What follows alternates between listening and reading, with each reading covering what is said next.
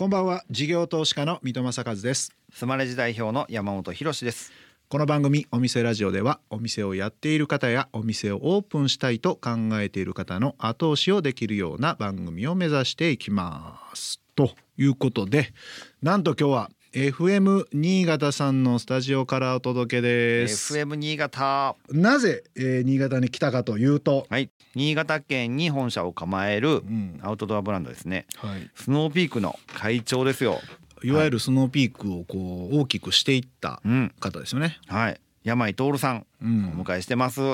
結構ねキャンプ業界ではめちゃくちゃ有名なんですよ、うん、スノーピークっていうのは他とは全然プロダクトが違うと、うんうんうん、でそういうプロダクトがなぜ生まれたかとか、うん、どうやって開発してどう届けていってるかみたいな結構ねビジネスのノウハウがあると聞いてますんで、うんうん、えー、この後スノーピークの代表取締役会長山井徹さんにお伺いしたいと思います。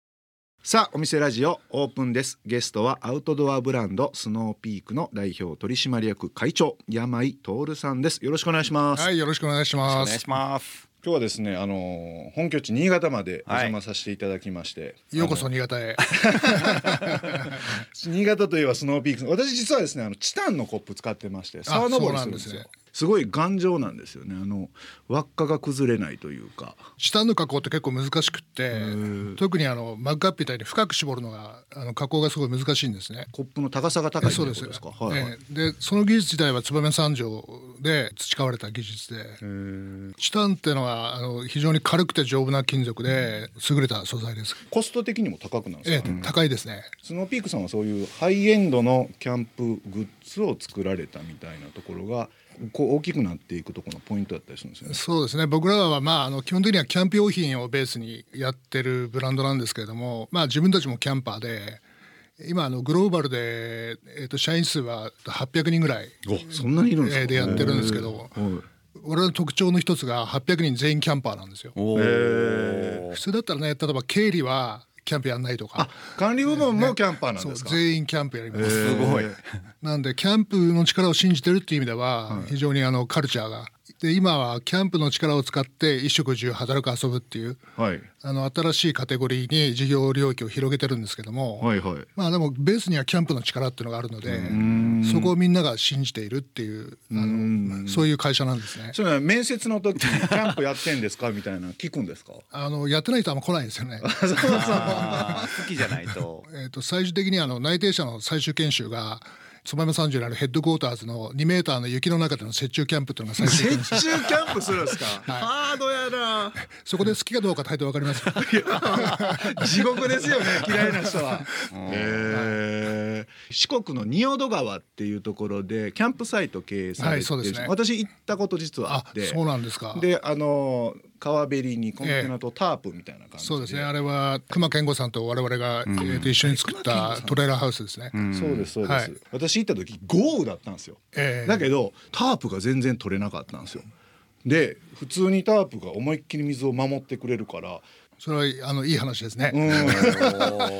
タープってなんかペラペラってなりそうでしょ？あ、ね、の紙一枚みたいな日よけぐらいのイメージとか水が漏れるイメージあるでしょ？はい、あれが一切なかった。なるほど。それはですねあのスノーピークの製品で実は全部永久保証がついてるんですよ。永久保証そうすべての製品に永久保証ついてて、まあ大体起こりうる気象条件の中で、はい、一番劣悪な条件を設定してテストやって品質を高めていくので、なので我々はキャンパーとしてどういう状況の中でも機能する商品を作ろうということでやってるんでまあキャンパーのための商品をキャンパーが作るみたいなそういう会社なんですね。だから物がいいってこと、ね、そうなんですね。永久保証っていうのはどういうサポートがあるんですか？例えば1年とか3年とかの期限を設けず永遠に製図上の欠陥であれば我々が修理もしくは交換をいたしますという非常に素晴らしい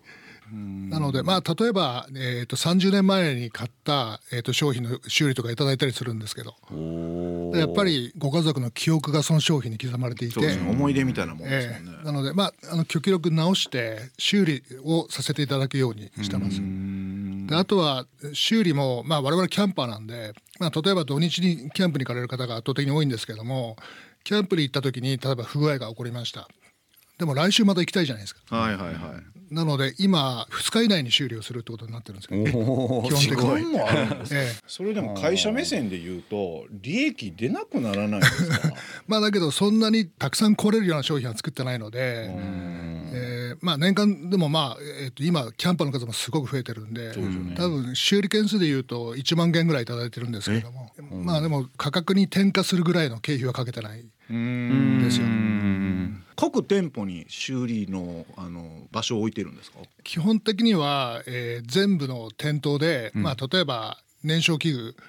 ストーブとかランタンのノズルが詰まりましたみたいなものは簡単に修理できますし、え各今全国で店舗何店舗えー、っとそうですね。うちの社員が張り付いてる売り場だけで100ぐらいあると思います。100店舗でそんなことができる体制にすることが、はい、その持ち込み点数の数よりなんか固定費が結構かかりそうな感じはしますけど、うん、そうですね。直営店自体は、うんうんうん、えー、40店舗ぐらい。うん。もし100店舗の中には、まあ、例えばうちのディーラーさん、アウトドアのお店だったりとかスポーツ量販のお店だったりとか、まあその中に30坪とか50坪とかうちのコーナーを頂いて、はい、うちの社員が一人店長として張り付いてるような売り場があって、はい、でそこは経営自体はアルペンさんや、うん、えー、ワールドワンさんやってるんですけどもそのコーナーにうちの社員が一人張り付いているっていうのは、うんうん、わざわざアルペンさんが売り場ちゃんと準備してくれて売ってくれるんだから多少マージンだけ乗せてよろしくねってやった方がメーカー側は楽ですよね。そうですね。でそんな手間のかかることをやってるのかなっていうのは確かにありますよね。データで言うとですね、はい、例えば、えーと、スポーツ業界の、えーと、年坪はいはい、多分95万円から105万円ぐらい。一坪あたりの売り上げ、えー、年間売り上げですね、はいうん、でスノーピークのお店あの今言っているインストアっていう形態は、うん、えー、年坪で250万円上がってます。お2.5倍。はい。へえ。何が違ってるんですか？そもそもキャンペーンをちゃんといざなえる販売員がいるってことが、はいはい、やっぱりその坪子を上げることができる、うん、キャンパーを始めたいっていう方の根源的なその、えー、と命題にちゃんとお答えしているっていうことが、うんうん、数字2.5倍という数字に跳ね返ってると思います。もともとあれですねお父様の会社を引き継がれてっていう流れからですよね。そうですね。あの、父親のロッククライマーだったんで、登山用品とか、まあ、あとは釣り具を作っていて昔、はい、で僕があのスノーピークに入った時は5億円ぐらいの売り上げだったんですけど、はいはい4億円ぐらいが釣り具で、えー、5,000万ぐらいが登山用品でっていう会社に入って、で社内起業をしてキャンプの事業を、えー、立ち上げて多分5年ぐらいで25億円ぐらいにえすごい。したしたので、まあ、社内企業としてはかなり成功したんじゃないですかね。なんでまたキャンプをこうフォーカスされたんですか？それはあの僕がちっちゃい頃から、えーと、キャンプが好きで、はい、まあでもなんか大人になってねもうちょっとかっこいいキャンプしようみたいな。うんうんうんちっちゃい頃って皆さんもそうですけど学校のキャンプってなかったですか？あありましたね。なんとか林間学校的な感じで、えー、あの、はい、帆布のすげえカビ臭い三角テントって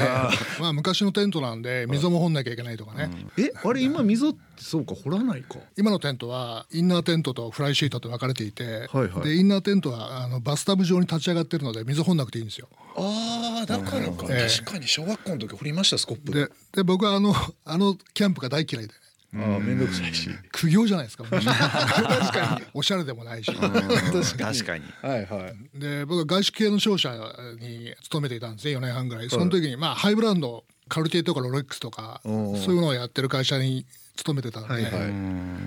えっと指向性が、まあ、ちょっとおしゃれなキャンプ。でやろうと思ったけどなんかないわけですね。そのおしゃれなキャンプを成立させるためのしつらえとか商品がなかったですね。で、まあ、輸入品の、えーと、ランタンとか燃焼器具とかはあるんですけどその他なしみたいな。確かに当時はキャンプっていうより野営みたいな感じですよねなんかね。なんでまあ自分も欲しいし、はいはい、まあでも多分自分が欲しいってことは時代の空気としてこれからなんか日本が、はい。もっと豊かな国になるためには絶対におしゃれなキャンプ必要だなみたいな。えー、それ何年ぐらいなんですか？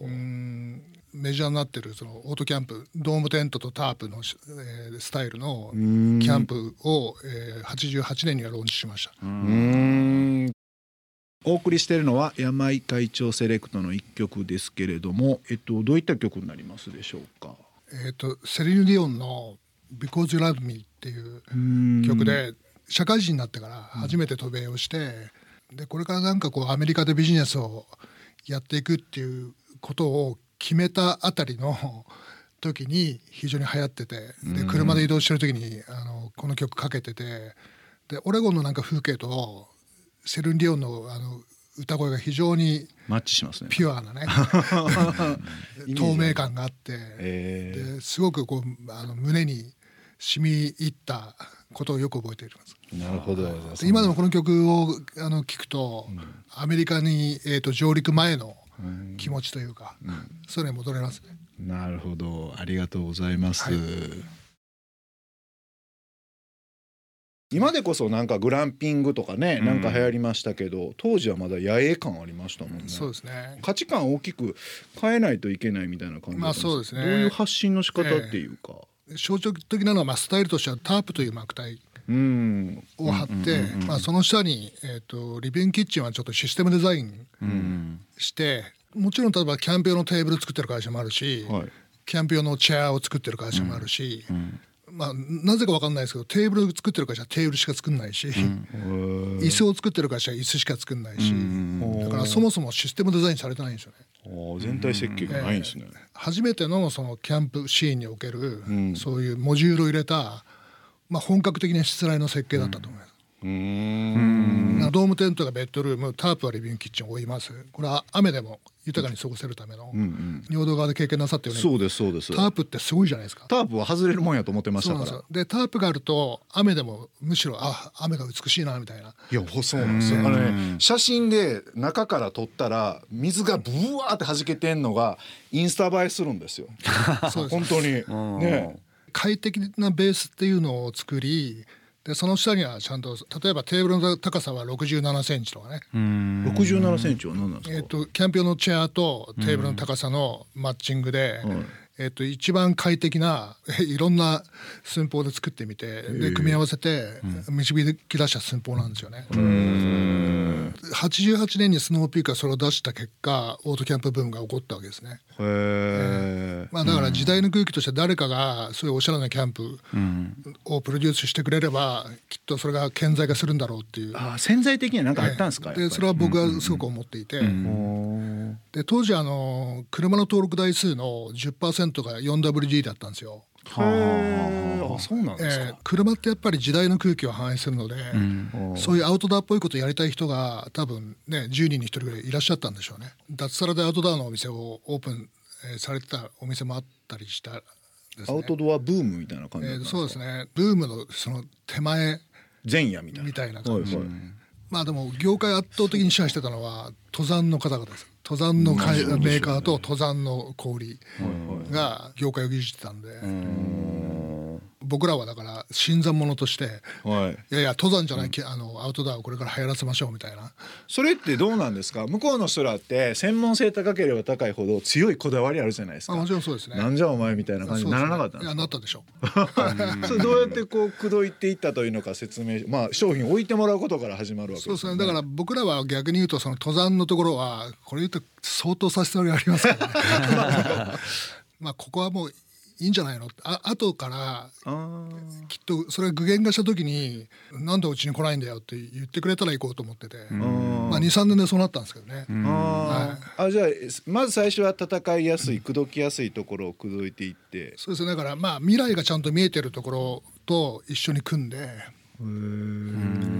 そんだけおしゃれだった。ら絶対高いです、ね、高いですね、うん販売店からすると売りにくいなみたいにはならなかったんですか？まあそういったお店もありましたよね、うん、確かに、まあ、だけど、えーと、消費者の方々が圧倒的に支持してくれたので、うん、業界の人たちはねこれオーバースペックだよって皆さんおっしゃったんですよ、うん、へえどんな感じでオーバースペックなんですか？こんなにいいものいらないだろうキャンプなんてっていう。で僕ら逆に言うとそういう人じゃなくて今までのキャンプの人じゃなくて、これから人生を豊かに過ごしたい人たちのためにキャンプをちゃんとえーと、成立させたいと思ってるんですよみたいな。で修行今なんか話しながら当時のことすごく思い出しました。30年前になんか今をかなり予見してる心豊かな社会みたいなところを、そうですね。だからあれですかその販売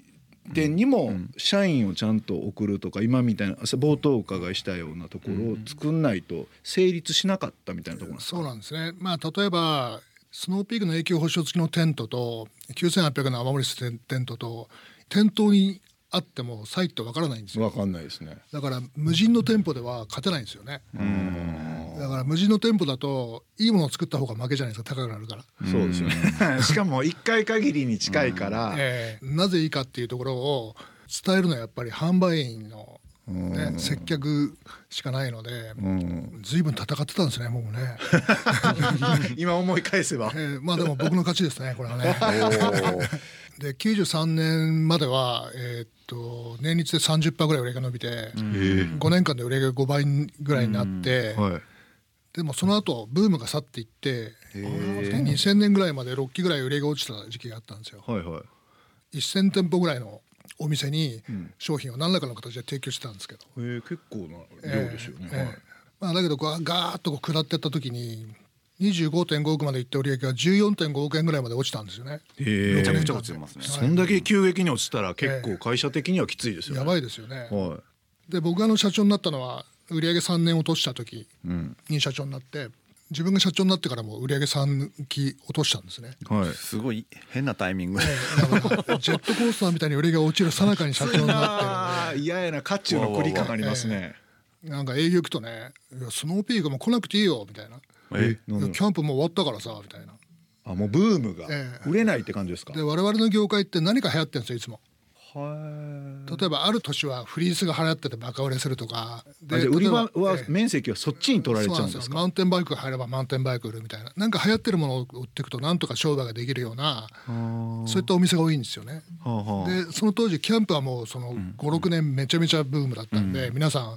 これはいつものパターンでブームが去ったから、うんうん、じゃあ次のものに切り替えるみたいな、うん、えー、そういう癖があるんですね。それでさっきあのお話したように営業の子たちがちょっと落ち込んでしまってね。うん社長我々の会社は社会的に存在力あるんでしょうかみたいな。うわ辛いですねそれ。お前何言ってんの？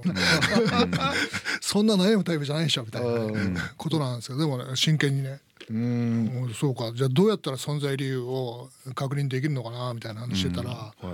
やっぱりユーザーさんの顔見ないと確認できない。だったらもうキャンプのイベントとかやるしかないよねっていうことで。で98年の10月に初めてキャンプのイベントをうちが主催して開催してまあお客さん集まってもらって我々と一緒にキャンプをするという非常に、メーカーも行って。僕らと一緒にキャンプしましょう。でビーパルに広告打って、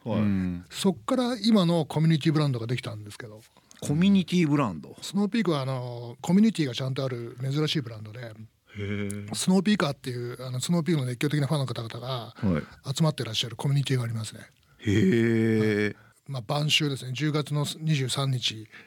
だったと記憶してますが、はい、えー、まあ、30組ぐらいのお客さん集まってもらったんですけど、はい、多分夜おお食事終わった後に7時とかから焚き火のところでみんな集まって、うんえー、焚き火トークという。焚き火トーク、うん、これはスノーピーク伝統な。ユーザーヒアリングならぬ、えー、そう焚き火トークで1回目のの時は本当に、えーと、ご不満の塊だったわけですえー、あじゃあビーパル見て文句言ったろっていうのも、えー、ユーザーも来たんですね。えー、で30組のあのお客さんが全員同じことをおっしゃった、えーと、共通項が2つあってですね、はい、1個目はスノーピークの製品が高いってことですね。高い。あ、高いまあ、要は自分たちはまあそのヘビーなキャンパーなんで、うん、えー、年間50回ぐらいキャンプ行くしでそれに耐えるテントはスノーピックのしかないから買ってますと。だけど高いか安いかって言ったらめちゃめちゃ高いですっていうふうにおっしゃいましたね。それもうすごいショックだったんですけど。もう一個すごく衝撃的なことがあってでそのさっきあの1,000店舗ぐらいのお店がありましたっていうふうに申し上げたんですけど。卸ではい。多分200ぐらいが直取引で800ぐらいは戸田さん経由だったと思うんですよ。うんうんで静岡のお客さんだったと思います静岡いや俺今日静岡市から来たんだけどあの社長あんたお店見たことあんの？どこにも並んでねえよあんたの商品って言われて、えー、売ってないんですか？まあ確かに、まあ、例えばテントが1個とか、はい、まあでもそのスノーピークのスタイルでキャンプやるためのその、うん、要は我々がその問屋さんにこういう基準のお店っていう言ってる基準は満たしてないお店がディーラーのリストに載ってたわけですね。だって単品だけ売っててもさっきのコンセプトの感じ、うん、そうなんですよ。タープもあってとかって分かんないですねなるほど。出てこないですもんね。えー、と思って、はい、でそこの5年ぐらい前から、えーと、問屋さんの取引について消費者の皆さん幸せにしてないなみたいなのがあったんで、ね、問屋さんの取引をやめました。全廃。うんはい、一回全部やめま全部やめました。で1000店舗の、えーと、お店のもう750のお店とは取引やめました。えー、じゃあ250だけ残して。4分の1残して、はい、1証券1店舗にしてその代わり、まあ、我々が設定した条件、えー、この商品置いてくださいねっていうのを全部置いてくださるお店だけにしました。基本的には地域一番店の接客ちゃんとしてくださるようなお店を選んでそこをうちの正規特約店にになってもらってで他全部この証券だけやめるからやってくださいますかっていうのをあのセールスをやってこれからまた一緒に手を携えてもっと必須カテゴリーとして日本の日本の社会に根付かせるような活動を一緒にやっていきませんかみたいな。いうようなセールスをかけ。で10万定価の実売8万のテントが5万9800円になりました。えそれなんで安くなさんのマージンがなくなったんで。ああ間を抜かれるのがなくなって直になったから、そうですね高いっていうユーザーのまあ問題意識と品揃えが悪いなっていうやつが一気にまあある意味解決したってそうですね。だから満額回答ですよね。すごい。すごいな。それどのくらいの時間軸でやったんですか？1年かけてやりました。あでも1年で、そこからじゃあ盛り返してガッといくってことですね。だけどキャンプ人口自体は、えー、と2000年から2010年でまた半減しちゃったんですよね。へえまあだけどスノーピークの売り上げはその10年で2倍になりましただからマーケットシェア4倍になったんですよね。うわすごい。ちょっとその辺の新しい展開。ちょっと話てんこ盛りで止めるタイミングもなくいろいろ勉強させてもらいましたが とりあえず第1週目はこれでちょっとこれなかなか編集しづらいですよ、いやいやいやいやめちゃくちゃ勉強になりましたありが。とうございますちょっとじゃあとりあえず1週目はここまでということでゲストはスノーピークの代表取締役会長山井徹さんでした。ありがとうございました。どうもありがとうございました。来週もよろしくお願いします。はいこちらこそよろしくお願いいたします事業投資家の三戸正和とスマレジ代表の山本博でお送りしてきました。お店ラジオそろそろ閉店のお時間です。この番組ではお店の方からの PR メッセージが留守番電話という形で届きます。それでは聞いてみましょう。もしもし畑の中のジューススタンドベルファームツコアの青野です。うちのジュースは有機農園で育てた野菜や全国各地の名産フルーツを特許製法で丁寧に吸い絞り、お砂糖、お水、食品添加物を一切入れないので、素材そのままの味わいをジュースとしてお召し上がりいただけます。人参が嫌いな山本さんでも、青汁嫌いな水戸さんでも美味しく飲めます。ネット販売もしておりますので、気になる方はぜひホームページをチェックしてみてください。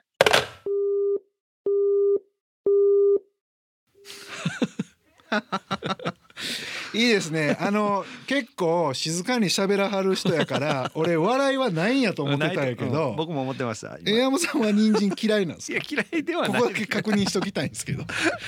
俺はでも青汁嫌いなんでそれ正しかったですあらららら、うん、じゃあそんな青汁嫌いな私でも飲めるジュースということですね。食品添加物お砂糖水なし。はいすごい。ですね、うん、ネットでも購入できるということで、えー、今日の留守番電話のメッセージはスマレジを使っているお店畑の中のジューススタンド。ベルファームつくばの阿野さんからでした。ありがとうございました。ありがとうございます。さて山本さん、はい、今日の山井会長のお話いかがでしたでしょうか？おなかなか濃かったですね濃かったね。めちゃくちゃ濃かったわ、うんメーカーさんの哲学みたいなところがねすごくあったし、うん、でそっからカルチャーを作っていったんやっていうのがすごくよく分かって面白かったです。うん、あのやっぱカルチャーを作るってなかなかむずいですからね、うんうんうん、で信念がないと、うん、上がってる時も下がってる時も同じ哲学でやってるっていうのがすごいなと思いましたね。絶対落ちた時日和るよね。うんわかるわかる。でもピボットしたくなるし。そうそうでもやっぱあのラグジュアリーなおしゃれなキャンプが正しいんだっていうのを突き通したっていうのがなんかすごい今につながってる感ありましたよね。はい、はい。え来週もスノーピークの代表取締役会長山井徹さんにお話をお伺いします。そしてお店ラジオでは番組の感想や我々2人に対する疑問質問など皆さんからのメッセージをお待ちしています。メッセージの宛先はメールアドレスお店アッお店アットインター FM.jp までお送りください。それではお店じまいにしましょう。ここまでのお相手は水戸正和と山本博でした。お店ラジオまた来週ご来店をお待ちしています